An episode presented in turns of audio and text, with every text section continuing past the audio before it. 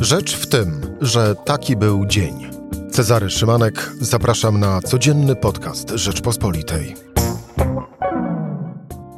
Wtorek, 18 stycznia. Szefowa niemieckiej dyplomacji w Kijowie i w Moskwie, a przerażeni groźbą rosyjskiej inwazji na Ukrainę, inwestorzy zagraniczni gwałtownie pozbywają się rosyjskich papierów dłużnych. Tymczasem do naszego wschodniego sąsiada zmierzają kolejne transporty broni z państw zachodnich, a kanclerz Niemiec sugeruje, że budowa Nord Stream 2 nie powinna być włączona do pakietu sankcji przeciw Rosji. Kto więc gra w czyjej drużynie? Odpowiedzieć na to pytanie spróbuje już za chwilę Jędrzej Bielecki. Rzecz w tym, że zapraszam Cezary Szymanek. Słuchaj na stronie podcasty.rp.pl. Włącz Rzecz w tym w serwisie streamingowym. I moim gościem Jędrzej Bielecki, dział zagraniczny Rzeczpospolitej. Jędrzej, dzień dobry. Dzień dobry. Jędrzej, spróbujmy wpierw usystematyzować naszą wiedzę, a właściwie oddać obraz chwili, w której jesteśmy, szczególnie po ubiegłym tygodniu, czyli serii spotkań na linii przedstawiciele Rosji, szeroko rozumiany Zachód, czyli wpierw Stany Zjednoczone, później Pakt Północnoatlantycki, później państwa skupione w ramach organizacji OBWE. I na koniec ubiegłego tygodnia Rosja dostała stanowczą odpowiedź: nie, Zachód nie spełni waszych postulatów. Postulaty były dwa, czyli jasną deklarację na piśmie, że Zachód nie będzie próbował wciągnąć Ukrainy do Paktu Północnoatlantyckiego, oraz druga, że ta owa wschodnia flanka zostanie przeniesiona na granice, które znane były w 1997 roku, czyli de facto poza Polskę, bo to jest akurat z naszego punktu widzenia rzecz najważniejsza. Co od tamtego czasu się zmieniło? W tej chwili Władimir Putin mimo wszystko wciąż oczekuje na odpowiedź pisemną Zachodu. Ustami swojego ministra spraw zagranicznych Siergieja Ławrowa dał na to tydzień, czyli właśnie ten tydzień, w którym w tej chwili się znajdujemy. Jednocześnie trwają przygotowania do ewentualnej operacji inwazji Ukrainy, ale zdaniem amerykańskiego wywiadu Władimir Putin jeszcze nie podjął decyzji, czy rzeczywiście ruszy z taką inwazją, czy też nie. Bierze pod uwagę wszystkie czynniki, które mogłyby mieć wpływ na tą decyzję, więc jakie skutki taka inwazja miałaby, a w szczególności sankcje, jakie wówczas nałożyłby na Rosję Zachód. Przypominam, że Stany Zjednoczone powiedziały, że te sankcje będą porażające. Trwało wiele uzgodnień między krajami Unii Europejskiej, krajami NATO, a Stanami Zjednoczonymi. Sam prezydent Biden przeprowadził 17 rozmów z przywódcami europejskimi w tej sprawie. Poza Polską oczywiście. Poza Polską, tak. Polski w tej grupie nie było. Tyle, że właśnie na tym froncie pojawiały się bardzo poważne rysy, które mogą wpłynąć na tą ostateczną decyzję. I tu na chwilę postawmy kropkę, zanim skupimy się na obecnej sytuacji w tej koalicji państw zachodnich, ale pozostając przy Władimirze Putinie, w weekend padła też taka informacja ze strony rosyjskiej, że oni na przykład bardzo chętnie z krajami Europy Zachodniej podpisaliby długoterminowe, nowe umowy na dostawę gazu, co chyba można by było rozumieć, że to z kolei była próba, że jak się inwazji nie boicie, no to w takim razie być może będziecie się bać rosnących cen gazu. No tutaj dochodzimy do takiego fundamentalnego punktu i trzeba by chyba cofnąć się kilka lat do tyłu, a mianowicie takiego, że o ile Rosja przygotowywała się do tej inwazji, zbudowała gigantyczne, przeszło $600 miliardów rezerwy walutowe, ma system niezależny finansowania, o tyle takiego czegoś nie zrobił Zachód. Strategia Rosji była opłacona obniżeniem poziomu życia Rosjan. Władimir Putin świadomie nie podtrzymywał dopłat socjalnych, także w okresie pandemii nie wspierał rosyjskiej gospodarki. To jest gospodarka, która od kilku lat jest drepcze w miejscu, jej poziom rozwoju jest bliski zera. Natomiast Zachód wybrał inną strategię, w szczególności Niemcy. Postawił na niskie stosunkowo ceny importu gazu rosyjskiego i dzisiaj Dzisiaj 42% importu gazu pochodzi właśnie z Rosji i dochodzimy właśnie do tego punktu, o którym wspomniałeś, to znaczy nagle okazuje się, że Zachód znacznie gorzej jest przygotowany na tą rozgrywkę niż Rosja, no bo jeżeli nie będzie importował gazu z Rosji, no to skąd? Rosja zresztą stawia na ostrzu noża tą zależność, mniej więcej o 1/3 zostały ograniczone te zakontraktowane dostawy gazu po to, żeby ceny w Europie wzrosły bardzo wysoko. No i właśnie w tej chwili na tym gra Putin. Czyli po to, żeby Rosja z kolei mogła zarobić na koszty ewentualnej wojny z Ukrainą. Ale wracając do już po tej dygresji, a właściwie konstatacji słów i wydarzeń, które miały miejsce od ubiegłego tygodnia poprzez również ten weekend aż do dziś, no to mamy wtorek i zasadne chyba jest pytanie, czy ta jednolita, by nie powiedzieć monolityczna postawa państw zachodnich, począwszy od Stanów Zjednoczonych poprzez szeroko rozumianą Europę Zachodnią, czy na tej monolitycznej postawie nie ma rys? Są rysy i to bardzo poważne. One dotyczą najważniejszego kraju europejskiego, czyli Niemiec, i dotyczą dwóch najpoważniejszych punktów w sprawie tych sankcji. Pierwszy z nich to jest oczywiście Nord Stream 2, o którym już mówiliśmy, mówiąc o gazie. Dlaczego? Dlatego, że kanclerz Scholz, Olaf Scholz, nie chce zadeklarować, że trzyma się umowy, jaką podpisała w lipcu Angela Merkel, jego poprzedniczka, z prezydentem Bidenem. Umowy, która była takim oto kompromisem. Na razie uruchomienie gazociągu jest wciąż aktualne, ale jeżeli rozpocznie się inwazja, to Niemcy się zobowiązują, że ten projekt będzie martwy. I póki co przedłużają proces certyfikacji tego gazociągu. Otóż Olaf Scholz nie chce mówić, że tak rzeczywiście będzie. Więcej, powiedział, że to jest projekt biznesowy, a więc wrócił do tej dawnej postawy Niemiec i że nie powinno się tego mieszać, jak on mówi, z sprawami politycznymi, z kwestią inwazji na Ukrainę, rosyjskiej inwazji. To jest pierwszy punkt. Drugi punkt dotyczy systemu SWIFT, czyli tego międzynarodowego systemu finansowego. Mówiło się o tym, że w razie inwazji Rosja zostanie odcięta od tego systemu, że trafi do grona takich krajów pariasów jak na przykład Korea Północna czy Iran. No i tutaj znowu bardzo poważny dziennik niemiecki Handelsblatt podał, że Niemcy w tej chwili już nie chcą, aby Rosja została odcięta od tego systemu, że w zamian proponują takie punktowe sankcje wobec rosyjskich banków. Dlaczego nie chcą? No dlatego, że muszą w jakiś sposób zapłacić za ten kontraktowany gaz, za tą kontraktowaną ropę. No i ten system SWIFT jest tutaj kluczowy. Co prawda agencja Reutera uzyskała częściowe dementi ze strony niemieckich władz, mianowicie w Berlinie mówi się, że jeszcze decyzja w tej sprawie nie zapadła.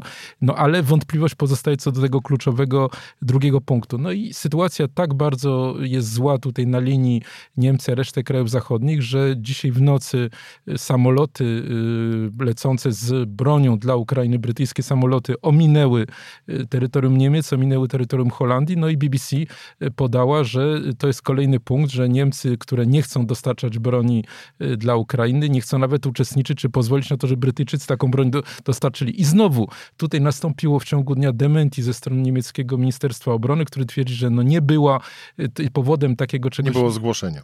Że nie było zgłoszenia, no ale pokazuje to dobrze, jaka jest atmosfera między Berlinem a resztą sojuszników zachodnich. Ale to w takim razie rodzi się bardzo proste, Jędrzej, pytanie, trochę dosadne. Czy to oznacza w takim razie, że Niemcy zmieniają front? No...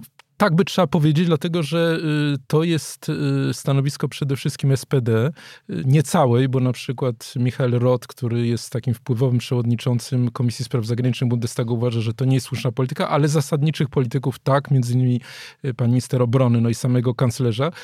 Przypomnijmy, że Scholz odegrał kluczową rolę w negocjowaniu Nord Stream 1, był bardzo bliskim współpracownikiem kanclerza Schrödera, który dzisiaj stoi na czele tego konsorcjum, które zarządza tym gazociągiem. To jest bardzo długa tradycja, która sięga jeszcze dalej, bo sięga przecież do Ostpolitik Brandta i do tej polityki odprężenia, która jednak miała daleko idący wpływ na normalizację stosunka w końcu i na rozpad Związku Radzieckiego, więc SPD wierzy, że można w tym kierunku pójść. Nie chce brać pod uwagę faktu, że taka polityka słabej reakcji Zachodu wielokrotnie, także po inwazji na Ukrainę w 2004 roku, nie przyniosło efektów. Więc to jest takie bardzo głębokie rozejście się filozofii amerykańskiej i niemieckiej obecnie. Tym bardziej możliwe, że prezydent Biden jest prezydentem w tej chwili słabym. Mamy jutro rocznicę objęcia przez niego władzy. Jego poparcie w Stanach Zjednoczonych wynosi zaledwie 42%. To jest najniżej wśród wszystkich prezydentów współczesnych Stanów Zjednoczonych na tym etapie, po tej pierwszej rocznicy objęcia władzy, poza prezydentem Trumpem. Na to składa się wiele czynników. Warunki wycofania z Afganistanu, trudności z walki z pandemią, blokada kluczowych decyzji w Kongresie także przez demokratów. No, poczucie takiego braku skuteczności tego prezydenta. No i Niemcy wykorzystują to, żeby utrzymać tą linię. No i wreszcie tutaj nie ma co tego ukrywać. No za tym stoją gigantyczne interesy gospodarcze. To znaczy tutaj przypomina się jednak decyzja, jaką podjął prezydent Francji François Hollande po inwazji na Krym. On jednak się zdecydował na to, żeby Francja nie dostarczała 2 Mistrali, czyli tych takich helikopterowych okrętów desantowych. To był duży koszt dla Francji. W końcu Francji udało się to sprzedać Egiptowi, ale to wcale nie było pewne, że tak się stanie. Wtedy Hollande za to wahanie był krytykowany. No a dzisiaj widzimy, że tak naprawdę był znacznie bardziej stanowczy, w znacznie większym stopniu był gotowy do poświęceń niż są to, na razie przynajmniej tak to wygląda, Niemcy. By posłużyć się popularnym kiedyś, kilka miesięcy temu w Polsce określeniem, no, Niemcy okazały się miękkiszonem, tak troszkę żartobliwie można rzecz ując, ale nie żartujmy, bo sprawa jest bardzo poważna. Jędrzej, no bo w takim razie będąc w miejscu, w którym jesteśmy i po słowach, które już zdążyły paść, szczególnie właśnie ze strony polityków niemieckich, no to rodzi się możliwy scenariusz takowy, że Rosja właściwie może powoli już triumfować, bo Niemcy mogą zablokować te najbardziej drastyczne sankcje, które z kolei mogą być odpowiedzią na inwazję na Ukrainę. Ale mimo to Władimir Putin, chcąc osiągnąć jeszcze więcej, zdecyduje się na inwazję na Ukrainę. Jest taki scenariusz możliwy? Tutaj to jest takie przyciąganie liny w wielu punktach, dlatego że przed chwilą, po południu we wtorek, Biały Dom ogłosił, że sekretarz stanu Antony Blinken przylatuje do Europy, leci do Berlina, leci do Kijowa, chce zdyscyplinować Niemcy, więc tak jak powiedzieliśmy wcześniej naszej rozmowy, ostateczna decyzja w sprawie Nord Stream 2 nie zapadła, ostateczna decyzja w sprawie SWIFT nie zapadła. To jest ciągle przeciąganie liny, chociaż bardzo niepokojące, bo na tym etapie Zachód powinien być jednolity. Jest też taki punkt widzenia, że dostarczanie broni, jak to na przykład robią Brytyjczycy, mogłoby sprowokować Putina, skoro on widzi, że umacnia się armia ukraińska, no to trzeba działać teraz, a nie odwlekać tej decyzji, więc tutaj jest wiele niewiadomych. Na pewno jest to bardzo niepokojące. Na pewno fakt, że nie ma jednolitego stanowiska Zachodu, nie jest czymś pozytywnym, ale na wnioski jeszcze chyba za wcześnie. Na razie jedna rzecz jest pewna. Otóż Annalena Baerbock, szefowa niemieckiej dyplomacji, która w tej chwili znajduje się w Moskwie, rozmawiała z Siergiem Ławrowem, wraca do idei formatu normandzkiego, wraca do idei wprowadzenia w życie porozumienia z Mińska, tego porozumienia, które Ukraińcy musieli zaakceptować, bardzo dla nich niekorzystnego, w 2015 roku, kiedy również groziła im inwazja. Od tego czasu bardzo umocnili swoją armię.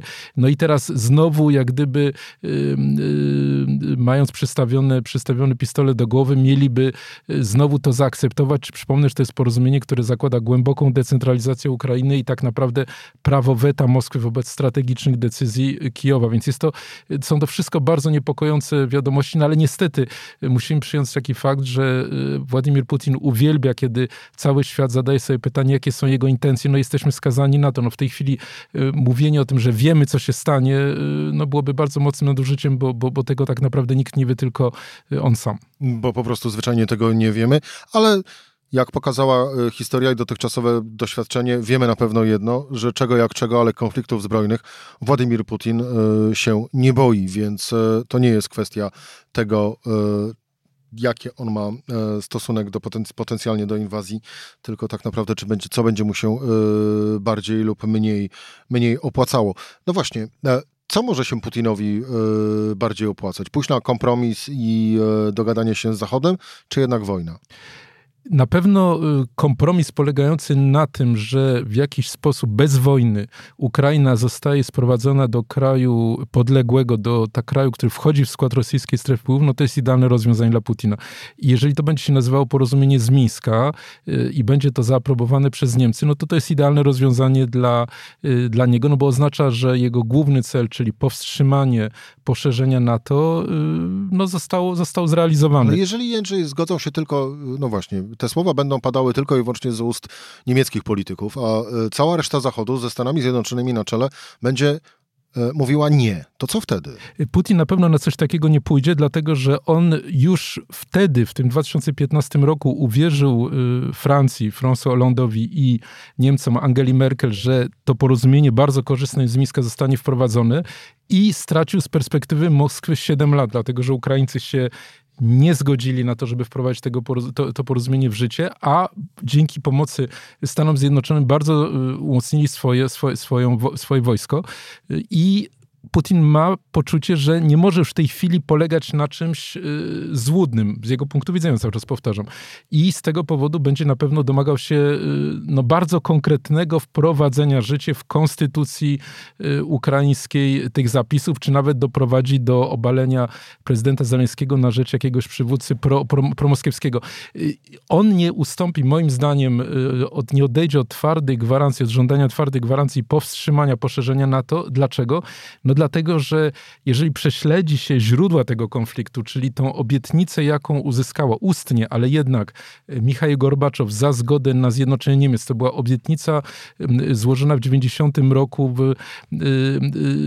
i która sprowadzała się do tego, ona była złożona przez sekretarza stanu Jamesa Bakera, powtórzona przez kanclerza Kola, że jeżeli Rosjanie wycofują 400 000 żołnierzy z byłej NRD, zgadzają się na zjednoczenie, to w zamian otrzymają obietnicę, że nie tylko NATO nie pójdzie dalej na wschód, ale nawet landy wschodnie nie będą objęte alianckimi siłami. Tam nie będą stacjonowały alianckie siły. To jest porozumienie, to jest umowa, którą usłyszał Gorbaczow ustnie. Nie została nigdy potwierdzona w dokumentach prawnych. Nie znalazła się w porozumieniu 2+4, które określało warunki zjednoczenia Niemiec. Nie została też potwierdzona na najwyższym szczeblu przez prezydenta George'a Busha seniora. Dlaczego? Dlatego, że później wydarzenia potoczyły się bardzo szybko. Sam Gorbaczow stracił władzę, rozpadł się Związek Radziecki. Ameryka uznała, że to jest najlepszy sposób na to, żeby utrwalić to wielkie zwycięstwo, jakie odniosła wtedy nad Związkiem Radzieckim, kończąc zimną wojnę, że po prostu rozszerzyła trwale swoją strefę wpływów, wykorzystując ten okres słabości w latach 90. Rosji. Ale dzisiaj Putin wie, że po to odbudowuje tą potęgę Rosji, żeby ten fatalny dla niego, z jego punktu widzenia, proces poszerzenia NATO, proces, który ostatecznie przekreśla odbudowę ostatniego imperium kolonialnego, jaką jest Rosja, musi to powstrzymać. Jeżeli teraz tego nie zrobi, to Rosja będzie skazana ostatecznie albo na bycie jakimś dalekim, drugorzędnym krajem, gdzieś daleko w stepach azjatyckich, a przede wszystkim może, to jest fatalne z punktu widzenia Putina, dojść do obalenia tego jego reżimu autorytarnego i Rosja może stać się normalnym, zwykłym, demokratycznym krajem. To jest coś, czego on nie chce. Podsumowując, czyli co? Cała nadzieja w administracji Stanów Zjednoczonych, że przekonają niemieckich polityków do tego, aby nie patrzyli tylko i wyłącznie przez pryzmat własnego portfela. Ja niestety muszę tutaj po prostu zawiodę trochę, dlatego że po prostu nie dam jasnej odpowiedzi, bo tutaj jest tyle niewiadomych, bo też układ taki, że jednak Putin w końcu pójdzie na taki szaleńczy plan i rozpocznie największą, jak to mówią Amerykanie, operację wojskową od II wojny światowej, która będzie trwała wiele lat, dlatego że Ukraińcy będą przecież stawiali opór, będą działania partyzanckie. Według planu amerykańskiego Polska miałaby być obok Słowacji, Rumunii taką bazą, takim zapleczem dla Ukrainy, to jest coś, co rozstrzygnie o naszym życiu do końca, że tak powiem, dlatego, że to będzie trwało przez pokolenie. Polska będzie krajem frontowym i taki scenariusz braku porozumienia też jest fatalny. Więc tutaj nie ma jakiegoś dobrego wyjścia. Putin wszedł bardzo daleko w ten konflikt. Bardzo trudno mu jest się w tej chwili wycofać. Za tym stoi cała logika tego, co on robi od 2000 roku, od przejęcia władzy od 22 lat, więc tutaj niestety jest znacznie więcej niewiadomych, natomiast to, co jest pewne, to jest to, że Niemcy nie kierują się logiką dobra całej Europy, tylko kierują się logiką własnych interesów finansowych. Jędrzej Bielecki, dział zagraniczny Rzeczpospolitej. Dziękuję bardzo Ci za rozmowę. Dziękuję najmocniej. To była Rzecz w tym we wtorek. Cezary Szymanek. Do usłyszenia jutro o tej samej porze.